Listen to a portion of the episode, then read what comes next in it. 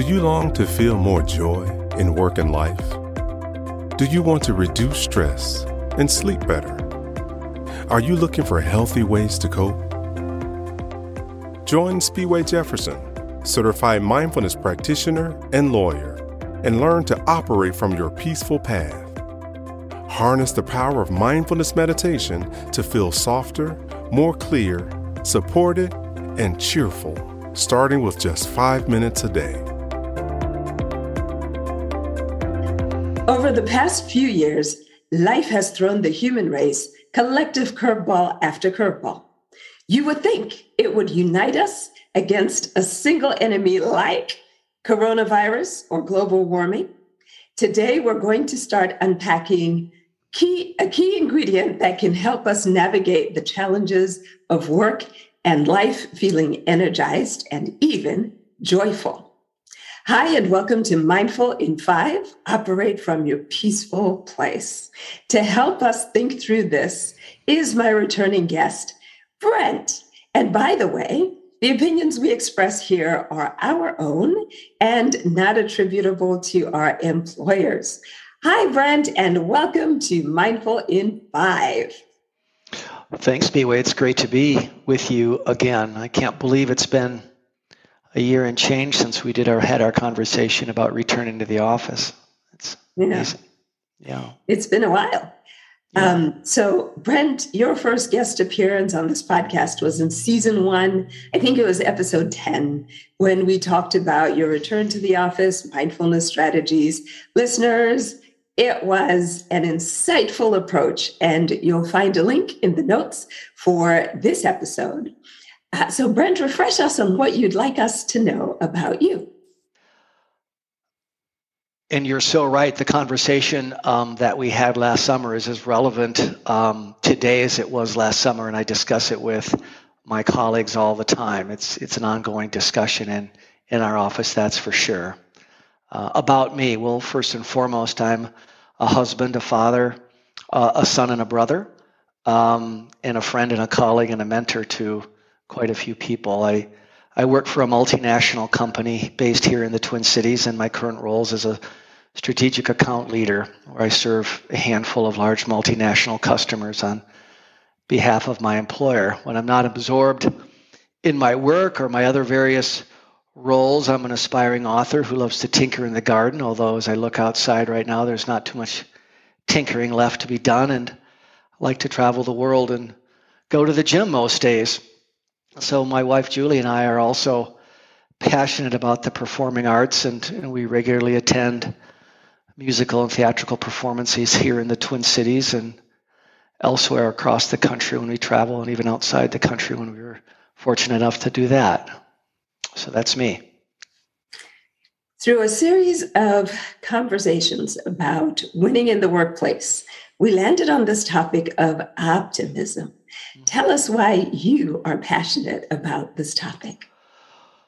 Well, first and foremost, I'm not a psychologist or a doctor, nor am I an academic. So let's get that out of the way first and foremost. But what I am is a 58 year old man who has lived and read and experienced my fair share of ups and downs in this life. And that goes all the way back to when I was a, a little boy playing organized sports. Uh, uh, you know, and, and so that's that's a little bit of that. But um, and the important point I want to make is that I, I really aspire to live a hopeful, positive life um, where my cup is half full to overflowing. And I, I, I want to be a catalyst for what is good in this life.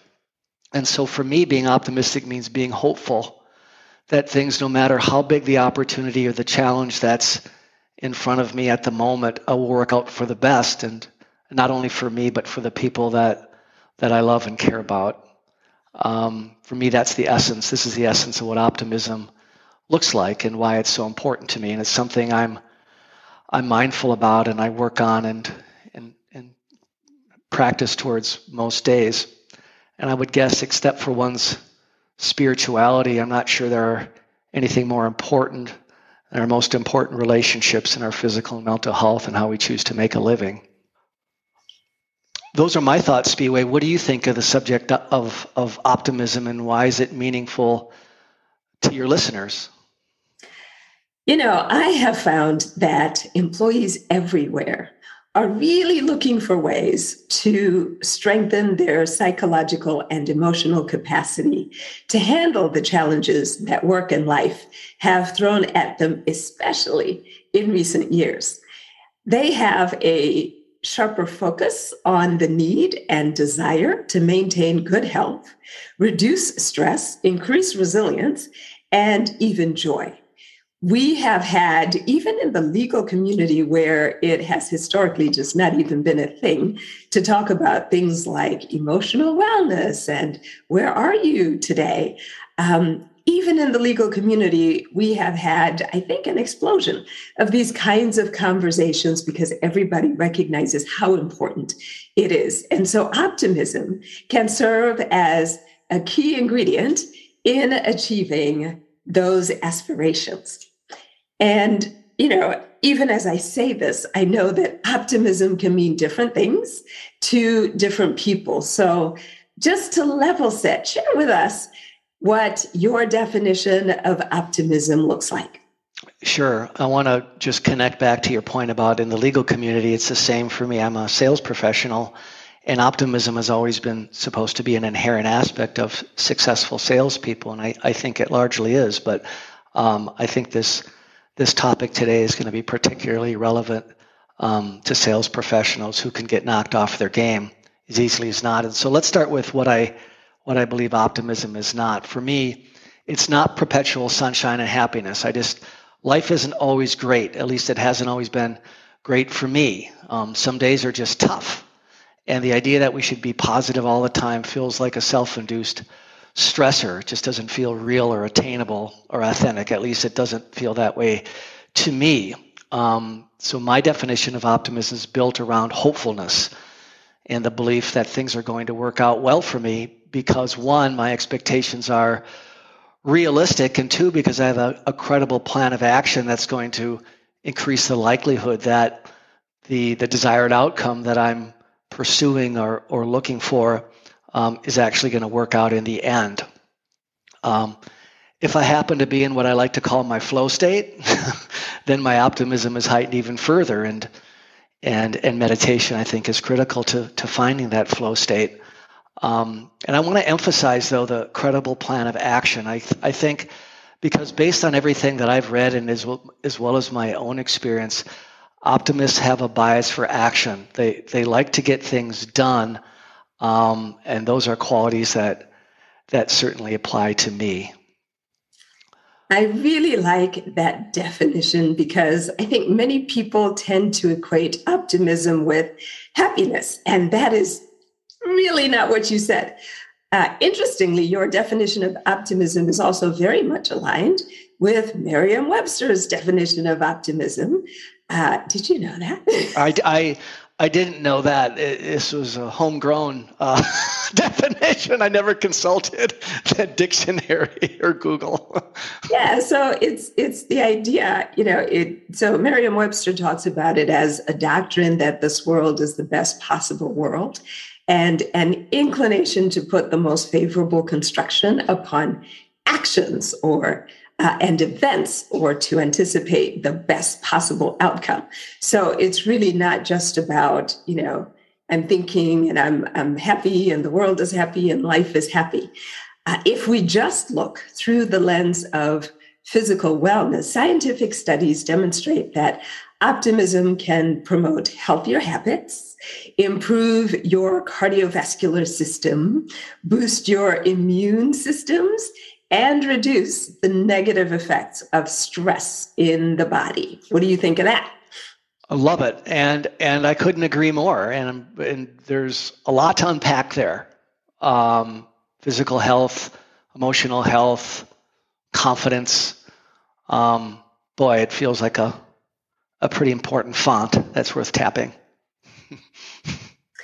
I would agree. You know, and there's an emerging view of optimism in um, the psychological field that that holds that there's a real impact on health and behavior is actually even more important than outlook.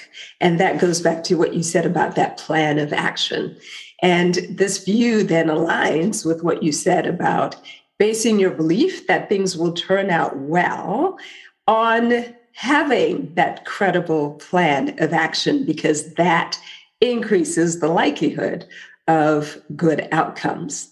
And by this definition, it is when we engage the world and take concrete steps to mobilize our positive intentions and goals that improve our health and the outcome in whatever it is that we are trying to get at. And this is just an anecdotal example, but I'm a proud card carrying optimist, and I've never had major surgery. I'm in great health. Uh, I look a lot younger uh, than my 52 years, and people are always, you know, shocked and surprised when I say it. I rarely even have headaches, and it is my view that you attract which you reflect. And I'm fond of telling people I don't get sick. And even though that's not 100% true, uh, what that does, I think, is promote a lifelong commitment to managing my diet and consistent physical activity, which then reduces the likelihood that I will get sick. And even when I do get sick, I feel like I recover much faster. So, are those positive health effects um, uh, just do you have you accrued those just by having a positive outlook, or do you think there's something else in play there? Well, I think it's all of it, isn't it? It's your habits, it is what you do, but it's I think it's also a powerful component of that is what you think about.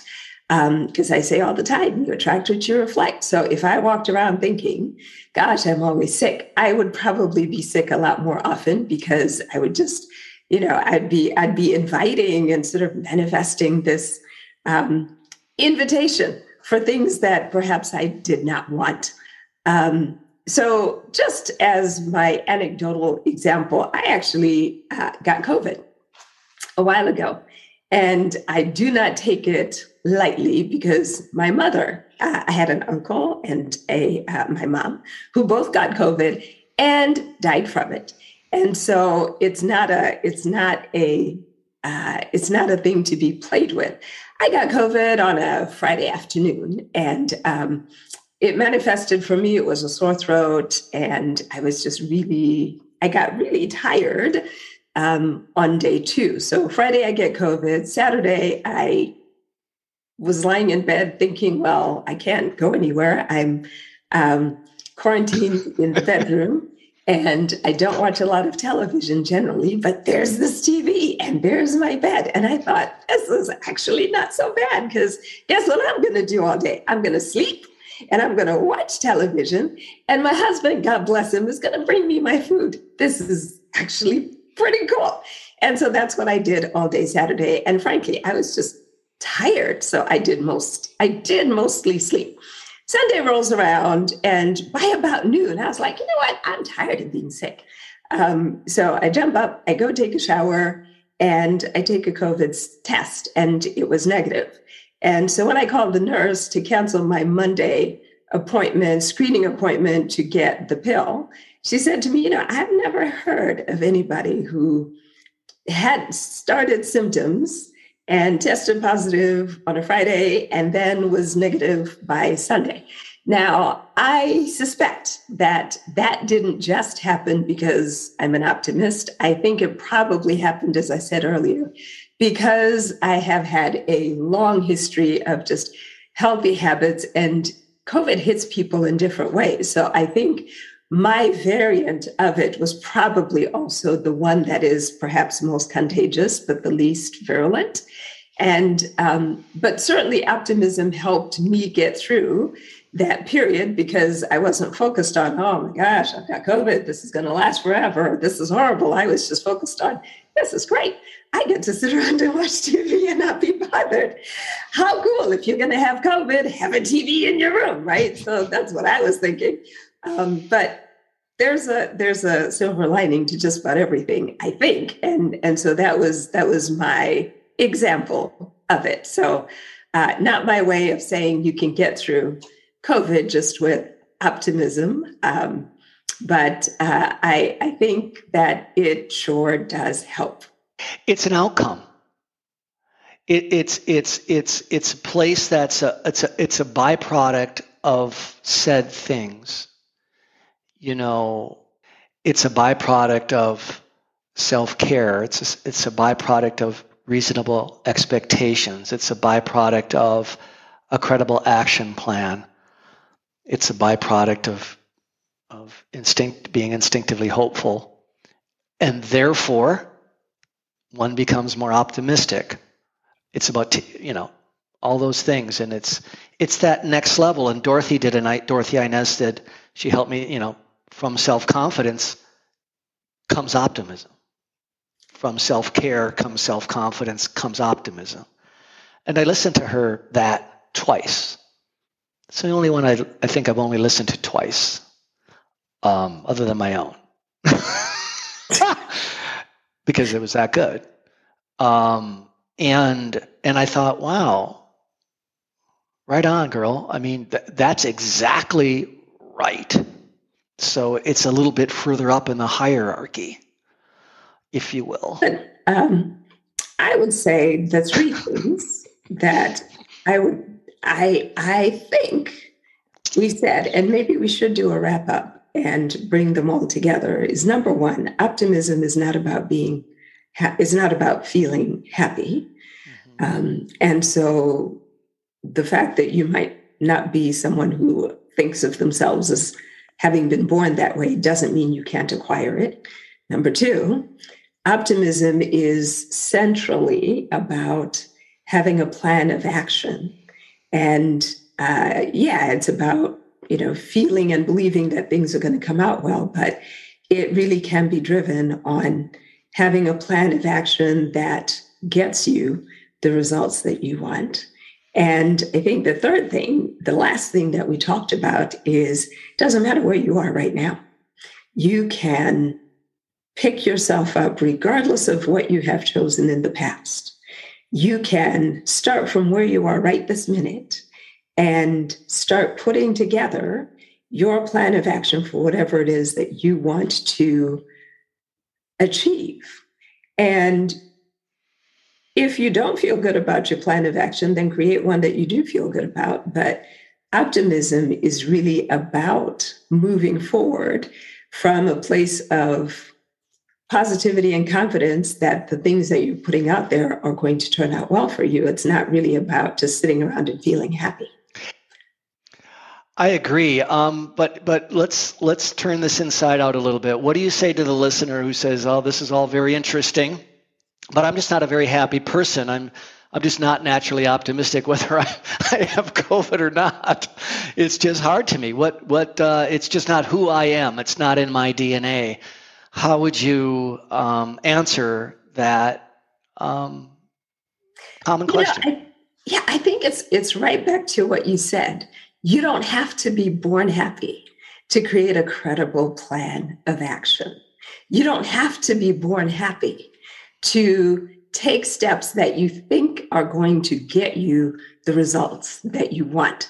So, first, optimism is about being sure, it's about being hopeful about the future, but that can just be based on I've got a good plan and I believe in my plan. And I would say, if you don't believe in your plan, then create a new one that you do believe in and keep creating and keep reiterating until you have something that you believe actually works.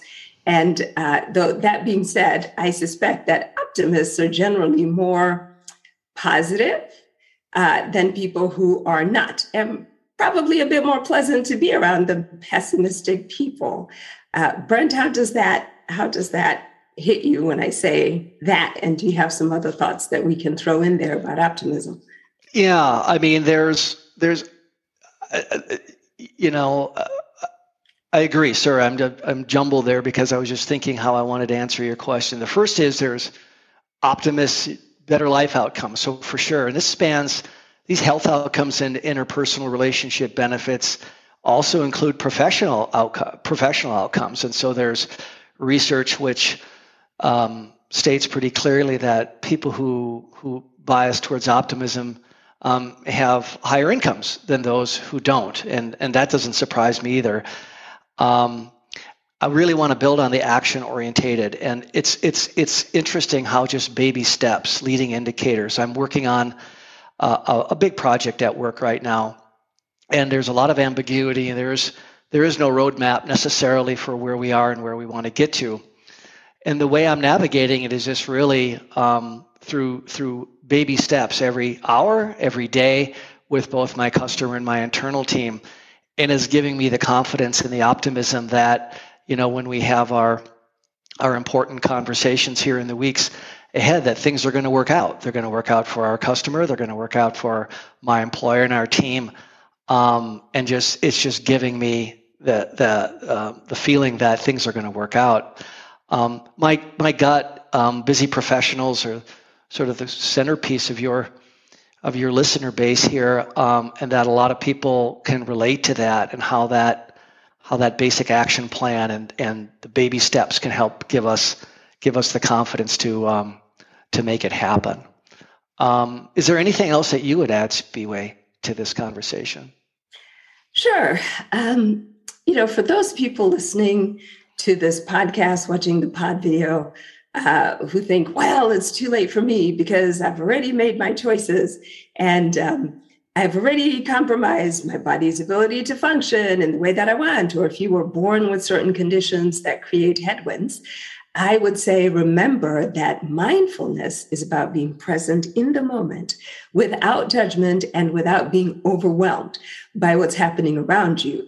How that translates in this particular context is don't judge yourself for how you have treated your body in the past how you are maybe less likely to be able to do certain things, uh, you are not less than due to any impairment that you may struggle with.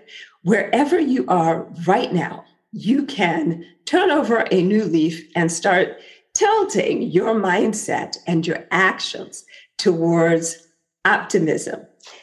What do you think of that? And do you have any final thoughts, Brent?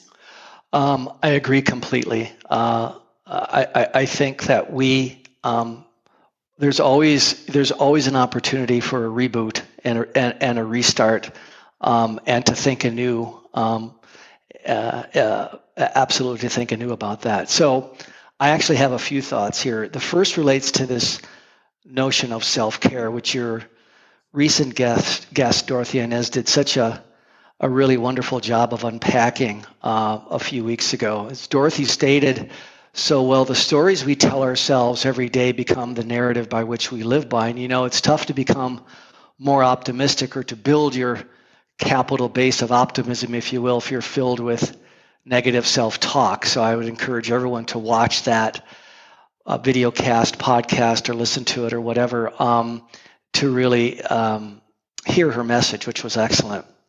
So my point is try to be kind to yourself whenever you can. This is not about having low standards or setting the bar too low. It's about celebrating baby steps and small wins. And as I said a minute ago, success begets success and the pre- is the precursor to becoming more optimistic. And secondly, and it's highly correlated to what Mindful in Five is all about, Spiwe, and that is anxiety is a killer of optimism. I think it's really difficult to become more optimistic or build your optimism if you suffer from chronic chronic anxiety and we all have moments of anxiousness i i certainly do but frankly with the help of of your mindfulness meditation platform i've learned how to mitigate most if if not all of that to be honest um, and that's the point practicing mindful meditation is central to putting yourself in the best position possible to build your optimism balance sheet, which is another way of saying it, becoming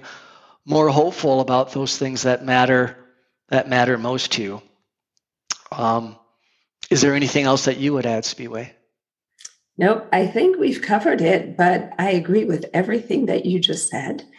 Um, thank you so much for joining us today. And I wonder if you will come back and help me share some more ideas about how do you, now that we've talked about what it is and isn't and why we should all want it, I would love it if you'd come back and talk uh, with us about how do you actually cultivate optimism? Would you do that? Love to. Look forward to it. Fantastic. Well, thank you for kicking off our discussion at the intersection of mindfulness and optimism. Thanks for having me again, Spiwe.